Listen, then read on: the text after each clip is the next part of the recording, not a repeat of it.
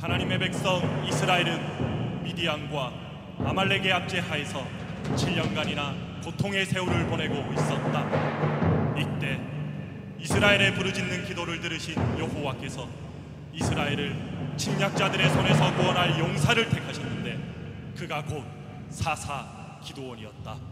그 후 미디안의 연합군 13만 5천 명의 군사가 이스라엘을 쳐들어왔을 때 기도원은 하나님의 지시에 따라 선발된 300명의 군사만을 거느리고 미디안의 대군과 대면하였다.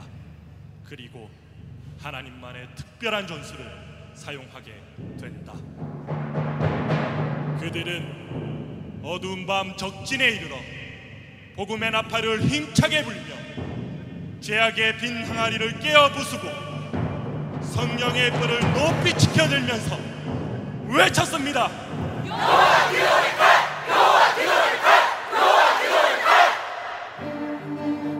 하나님의 전술은 단지 그것뿐이었습니다.